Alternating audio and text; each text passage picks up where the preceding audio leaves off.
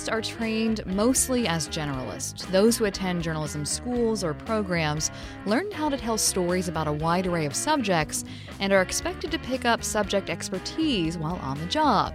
Some expertise is easier to come by than others, figuring out the ins and outs of p values and standard deviation, for example, can be tricky. The site stats.org is designed to help journalists navigate the turbulent waters of statistical reasoning and is the focus of this episode of Stats and Stories. Stats and Stories is a partnership between Miami University's departments of statistics and media, journalism, and film, as well as the American Statistical Association. I'm Rosemary Pennington. Joining me in the studio is regular panelist John Bailer, chair of Miami Statistics Department, Richard Campbell, chair of media, journalism, and film is away today.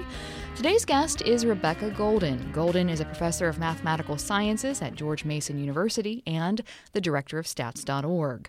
Her work with the site has been featured in a number of media outlets, and Goldin's received several grants from the National Science Foundation for her academic research as well as for her work with stats.org. Thanks for being here today, Rebecca. Thank you for inviting me. Just to get things started, could you talk a little bit about how you got started with stats.org?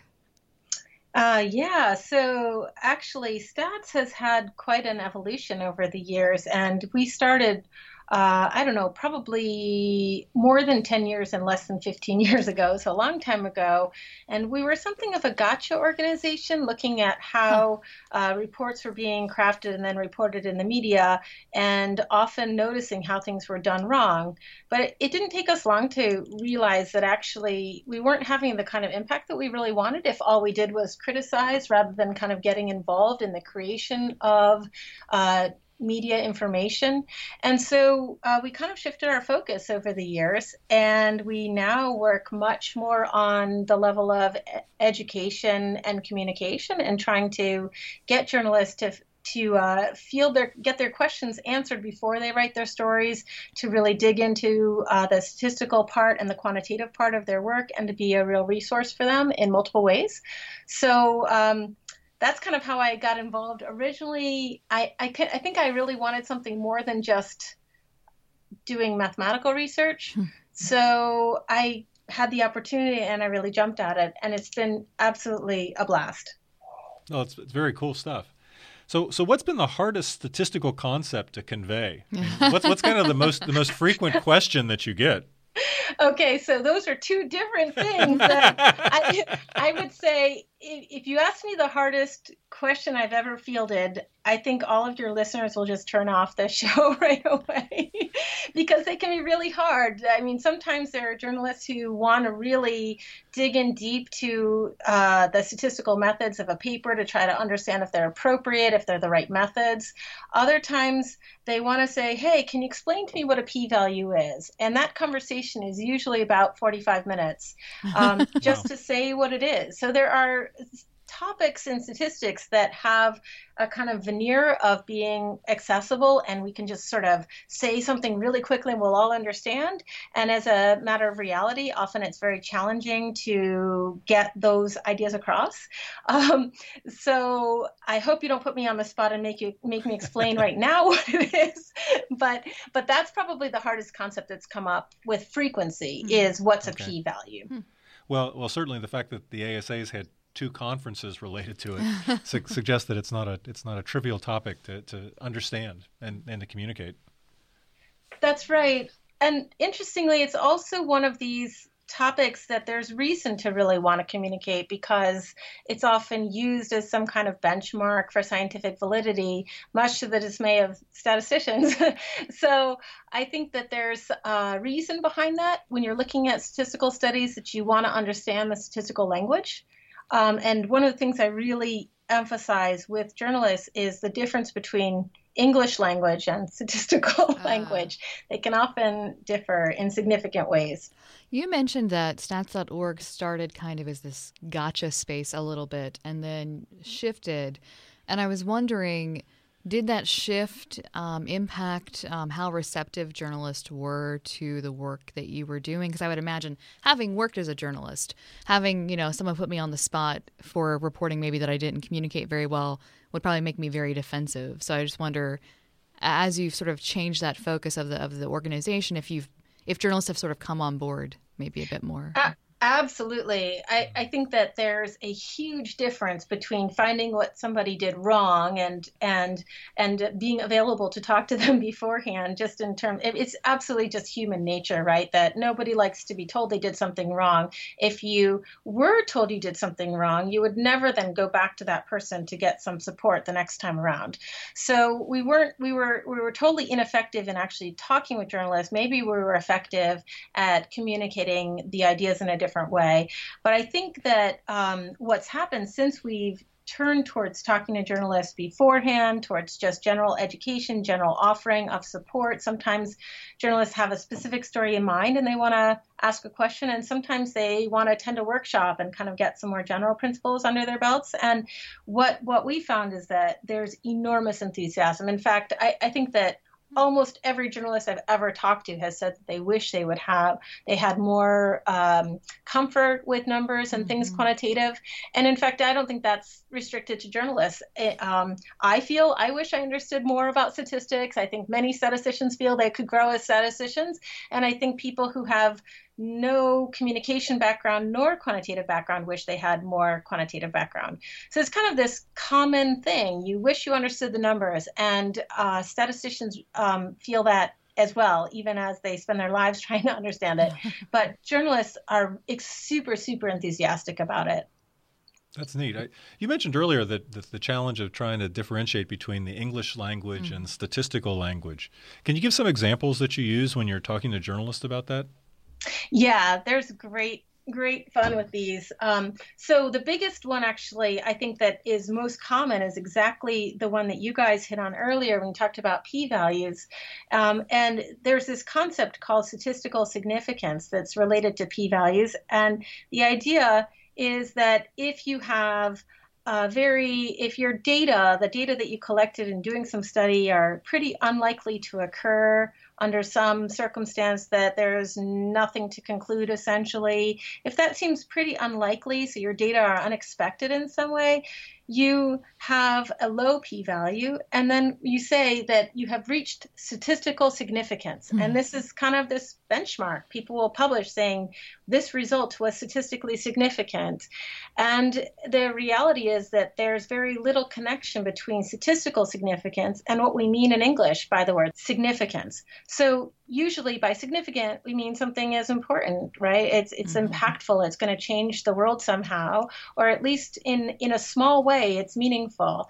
It usually means in our minds that it's what's called clinically significant that that there's some outcome that's going to change due to that work um, but statistical significance doesn't mean that at all. And so when people talk about significance, it's, it's kind of natural to think, oh, okay, this is really important. I better pay attention. Um, but that's, that's not actually what's meant by it. And uh, I think that leads to a lot of confusion.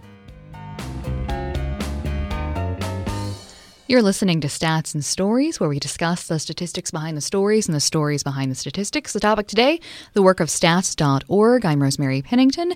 Joining me today is Miami University Statistics Department Chair John Bailer, and our special guest is stats.org Director Rebecca Goldin. Um, you, so you mentioned this issue of statistical significance being something that comes up again, uh, and then your work to try to sort of demystify that for journalists and sort of help them understand um, the difference between statistical significance and significance. And I'm wondering for you, what do you see? What is maybe the most frustrating thing you mistake you see journalists making um, over and over again in reporting, and, and, and how do you what do you think they can do to sort of um, correct that? Yeah, so I wouldn't I wouldn't say that talking about statistical significance is such a big problem in journalism because most people run scared of that term. and I think they're much more likely to talk about uh, the results of a study that suggests that there's something causal going on when there's really just a correlation. Yeah. And that's the biggest mistake I see all the time that someone has established a relationship between two things uh, that the and and and someone else interprets it to be that that one of these two things is causing the other one. There's kind of a, a standard um, kind of funny example of this where you, where you say, hey, you know, the your height is often correlated to your reading skills when you're young, and that of course is because people are growing at the same time mm. that they're learning to read. but that doesn't mean that getting taller actually facilitates reading or that reading helps you grow taller, right? So that's a perfect example of something that's really a correlation, but not something that's causal. But when we get into the world of scientific studies, which are pretty complicated and the design is kind of confusing, and people are trying to establish something that's going on behind the scenes, it's very easy to quickly fall into a trap of believing that you've proved that something uh, is it has a causal relationship, meaning that one thing that you've measured causes mm-hmm. something else that you've measured. Do, do you think that, that journalists are are more uh, suspicious of the single study result now? That they're they're mm. they're saying that they're not going to let just a single study just make them, you know, crow from the rooftops. There's there's this phenomena that's occurring, or do you think that it's going to take it's taking more than just that to to register for folks? That's a that's a great question. Um, I think that maybe there you want to make the distinction between what individual journalists think and what their editors think. And, um, you know, Rosemary, you may also want to speak to how that process goes. But a lot of times these journalists might have that point of view, but they're on a deadline with a tight time frame, and their their editor really wants something flashy and exciting to put on the screen and get people to click. So I think they're often constrained and not really provided with the resources either time wise or um, just logistically to get hold of other studies to try to put something into context. Um, I think some journalists will get quotes to, from experts to try to put any new study into context of what other people have already found. Um, so, so I think that journalists, yes, are getting that very much, but I'm not sure that that's really impacting how we read the news, how what we actually see when it comes out. Yeah, I would say that's uh, that's a really nice description of sort of how the news process works because often you are going in. Uh, and the editor has a particular kind of expectation. Uh, and usually the, the question is, what's new here? And if you can't talk about what's new, uh, really quickly, then the story gets you know spiked a lot of the time. So I think it's a, a pressure. How do you help journalists navigate that? If if if it's something, I mean, it sounds like you understand that process well, right? The idea that um, that you need to get something out that's flashy, that's new? Um, are there things that you're doing at stats.org to help journalists better contextualize the, the reporting on, on maybe single shot studies? Yeah, that's that's hard. I, I think that the, the thing that we do that I that perhaps helps them with that is that we respond to them very quickly. So mm-hmm. if someone reaches out to us and says, I want to know what you think about this study, a lot of times I'll respond to them and say, but you should be aware that there's this literature out there, and I'll kind of bring up a couple things that I found in a quick search. But unless somebody really is going to sort of dive into it, I, I think you're basically limited to providing them the expertise for a particular study that they're looking at. Um, I do, I do actually talk to them a lot about reading the contextual information that an author of a new study is generally obliged to put in. Mm-hmm. So if you look at a conclusion or an or an introduction, you're going to get a lot of information about that puts that scientific study into context. The introduction will usually say what are some other uh, pieces of research that led them to ask the question that they asked, and then the conclusion will often talk about caveats and reasons why you might be concerned about how that particular study was designed. Um, but aside from that, I wish we had more resources to really kind of give people the um, opportunity to, uh, to kind of put all of that into context. There are organizations that are trying to get scientific expertise together rather than statistical expertise and really pull together scientists in specific fields so that a journalist could call up quickly and get that response. But mm-hmm. Stats is really focusing on the statistical methods. So we've we've asked in one direction, kind of what, what you're providing to the journalists. What what have you learned from journalists? What are some insights that you might now have in terms of how you do your own business? Yeah, oh, that that's great. Um, I have learned so much. I can't even. Um, I, am not sure I can answer this question quickly. So, uh, well, we have time. So, one of the things that I've really learned from journalists is that some of the smarts involved with providing a quantitative interpretation of something that you've read are not actually numerical smarts, so to speak.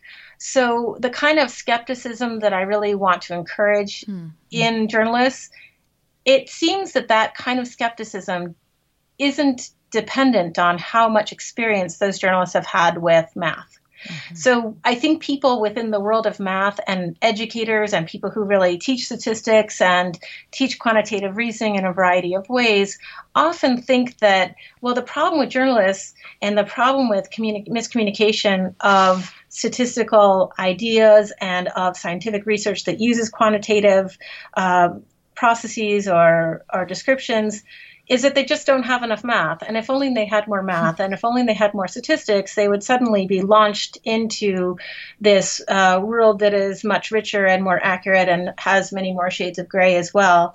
But, but my experience is that actually the kind of skepticism that they really need is something that they can often develop with very little numerical uh, hmm. strength. So even people who really struggle with the math can get much further than I ever thought uh, by learning a little bit.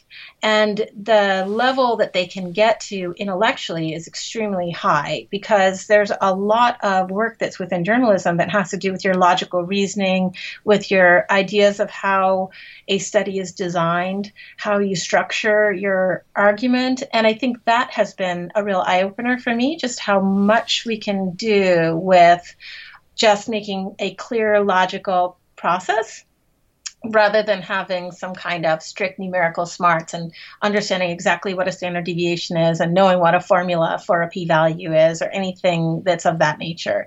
So I, I've actually been super, super impressed at the level of journalism that goes on in the United States and in and in Europe in some cases. But I, I think I've really been impressed by how much people can uncover without without the numerical stuff. Um, so that's one of the things I've learned uh, from journalists. And I can point out so many other ones that are really important. I, have I've um, I think I've learned to write better by mm. talking to a lot of journalists, and I've learned to respect much more some of the aspects of the process by which people in the media interview and think about topics, how they kind of come up with their topics, how they find the experts, the level of expertise that they expect when they talk to people. Um, all of that has been very impressive. You're listening to Stats and Stories, and our discussion today focuses on the work of stats.org. Um, Rebecca, I'm going to shift gears just uh, a little bit because I saw a video that I've not been able to watch yet. Um, uh, but the title was, uh, and it was featuring you, um, Why Math is a Great Way or the Best Way to Make Sense of the World. So I'm going to put you on the spot and ask you to explain why math is a good way to make sense of the world. Well, okay. So I think that we are living in a place where we often can't have conversations, right? So there's this sort of there are huge political disparities uh, among people who, that seem just darker in this period of time, and I think as we kind of um, go through our lives, we could either live in a way where we're very happy with our own ideas and we don't have to worry so much about uh, anyone else's ideas, or we can try to argue really strong about strongly about ideas, and other people say, "Well, I just disagree with you," and then people can sort of insult each other online as mm. they do.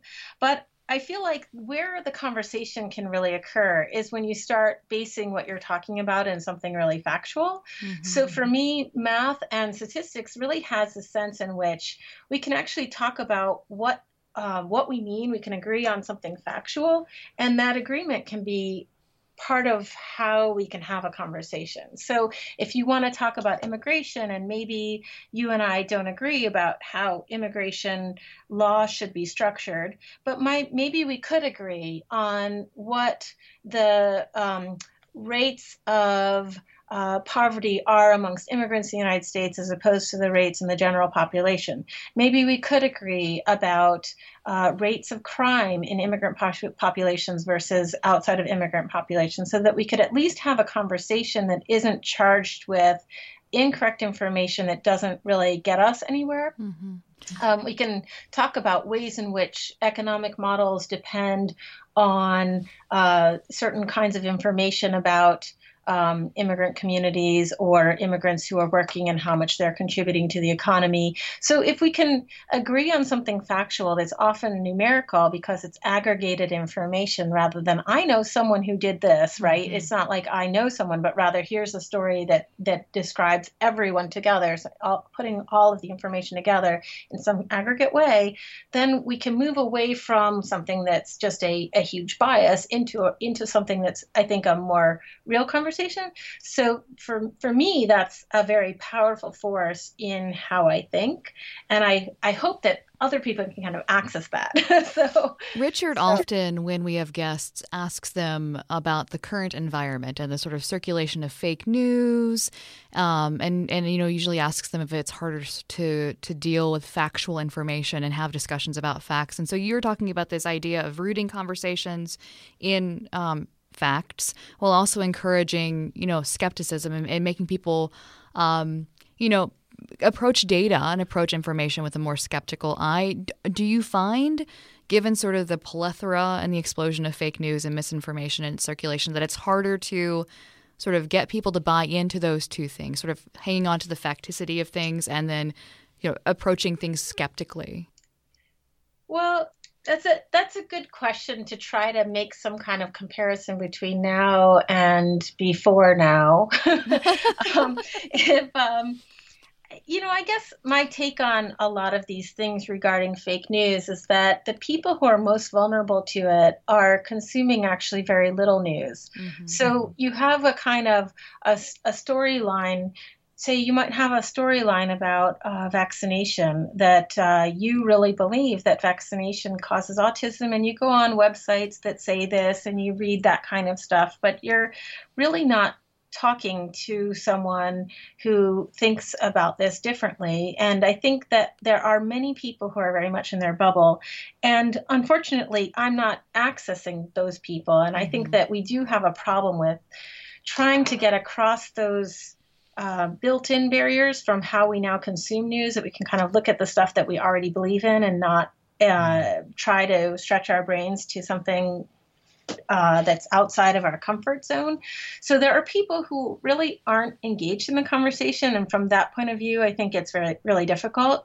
But I also think a lot of people are consuming news that goes beyond just their bubble, and they're looking for understanding why something is fake and why something isn't fake. Um, and so, from this point of view, the opening is really there. I think no matter what, there's always going to be people who are just not open to a conversation, and mm-hmm. and in some level, I think, well, okay, maybe that's a lost cause. So I'm not really worrying about communicating with people who aren't interested. Um, and so from from the point of view, if you ask like, I mean, maybe you should also answer what your experience is. You, do you feel like people can only consume news in some kind of narrow way, or whether they're able to change their minds ever based on information? Uh, I think research has shown that uh, media and communication have a really hard time changing people's behavior. It can change attitudes and opinions, but that's sort of with an onslaught of the information. Uh, one story that challenges someone's worldview isn't going to make much difference, but maybe a sort of cascade of reporting can. Um, right. Yeah, that's a, that's a great way to view it. So there are these huge cultural shifts that we've really seen that I think media have been very much part of. So so we think about, for example, how people view smoking now, whereas how people viewed smoking, say, 30 years ago, um, and now there's a lot more acknowledgement in anything that you read that it's actually uh, dangerous uh, to smoke. And that didn't used to be the case. I think it used to be people tried to be really neutral about things and not mm-hmm. not say as much or not not imply as much. And that probably does create like serious cultural shifts. So one of the things that, that this conversation makes me think about is the idea of what you mentioned earlier, and that's the importance of kind of this formal structure mm-hmm. of thinking about the world. And one aspect of that formal structure is that accommodating the idea that you're willing to believe you're wrong if you're going to be doing anything that's statistical, there is a component that says I have competing there's there's competing states of nature and I might be wrong about what I believe and evidence might lead me to reject what I believe. And that's that's a formal framing.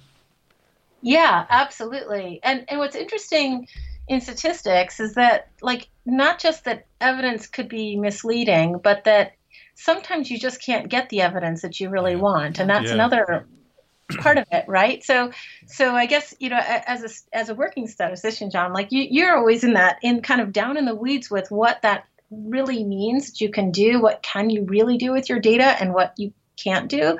So a lot of times we want answers to questions that are simply not provided by our data. So we take our data and we say hey well we can't answer the question we really want but we can take this data and answer something slightly different. And and then we answer those slightly different questions and that's uh, the best that we can do in the framework that is statistics well, I, I agree. hey, I, I, have just a just a follow up question, just about the, the, the workflow of stats.org. Could you tell us yeah. kind of what what happens? You know, give us an example of the of a question that you may have entertained. What what what does that trigger when you're contacted by by a journalist? What's processed, and then what do you return? Right. Oh, yeah, that's great. So that varies wildly. Um, I have a number of journalists who will just reach out to me directly. And then we have a website, which is stats.org, where you can go in and uh, submit a question as a journalist. And those questions uh, automatically trigger an email to me and my colleague. So if I'm really busy, he'll know that and he'll kind of send it off to yet another statistician who can actually respond to it. We have a, um, a board of statisticians, so a group of statisticians who've all volunteered to be working with journalists directly if needed. Um, when I receive an email from someone who's working on something, I will first read it as carefully as I can to try to understand what's needed. And a lot of times, someone will say something like, Hey, I'm working on this story and uh, this is the topic, but I'm wondering if you can help me and all I know is a topic and if they that they want help. So in that case, my first response is as soon as I get it to write back to the journalist and say, Can you explain more what you're actually trying to do? What are you trying to write about? What are the questions that you have? And if they have a copy of the study, if they can share it with me. Otherwise, I can I can try to find it through a library. Or if they're just asking a more general question, perhaps it's not even based on a study. So there's that first sort of information exchange that allows somebody to say, okay, it's a human being who's reading your your email, because of course they submit to some kind of you know uh, innocuous looking website and they don't necessarily you know they're not saying dear rebecca they're just writing it so um, so we kind of established this this thing if i can answer the question which is usually the case then then i'll take the time to answer it so that might be uh, that I spend a couple hours to read a research paper that they're interested in some question about, and then I'll call them and we'll walk through some aspect that they're interested in. Or it could be that they want me to check a calculation. I've had journalists write in to say, I want to say that this is such and such percentage. Did I do the calculation right? So let's just compute percentage. Okay.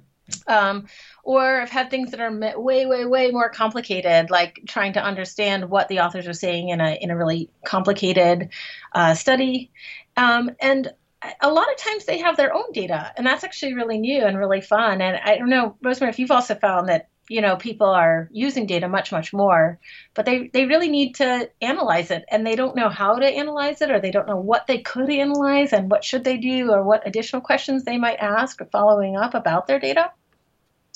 So uh, sometimes i'll go through somebody's excel chart with them kind of we'll, we'll be on the phone for a couple hours and we'll actually sort through some of their data um, and sometimes i'll whip something up uh, in an excel chart with their data and send it back to them and walk them through what I was doing with it.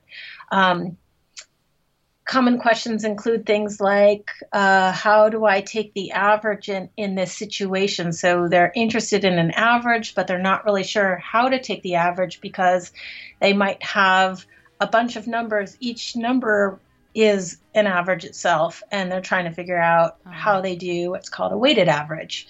Or other times they have some data and they really just don't know what would be useful descriptions of that data. So there are a variety of things from what I would call elementary school math all the way through what is probably taught in a graduate statistics course. Um, and those questions are, they can be vastly different from day to day or from week to week. Sure. Yeah. Well, that's all the time we have for this episode of Stats and Stories. Rebecca Goldin, director of stats.org, thank you so much for being here today. Thank you. Stats and Stories is a partnership between Miami University's Departments of Statistics and Media, Journalism, and Film and the American Statistical Association. You can follow us on Twitter or iTunes if you'd like to share your thoughts on the program. Send your email to statsandstories at miamioh.edu. And be sure to listen for future editions of Stats and Stories, where we discuss the statistics behind the stories and the stories behind the statistics.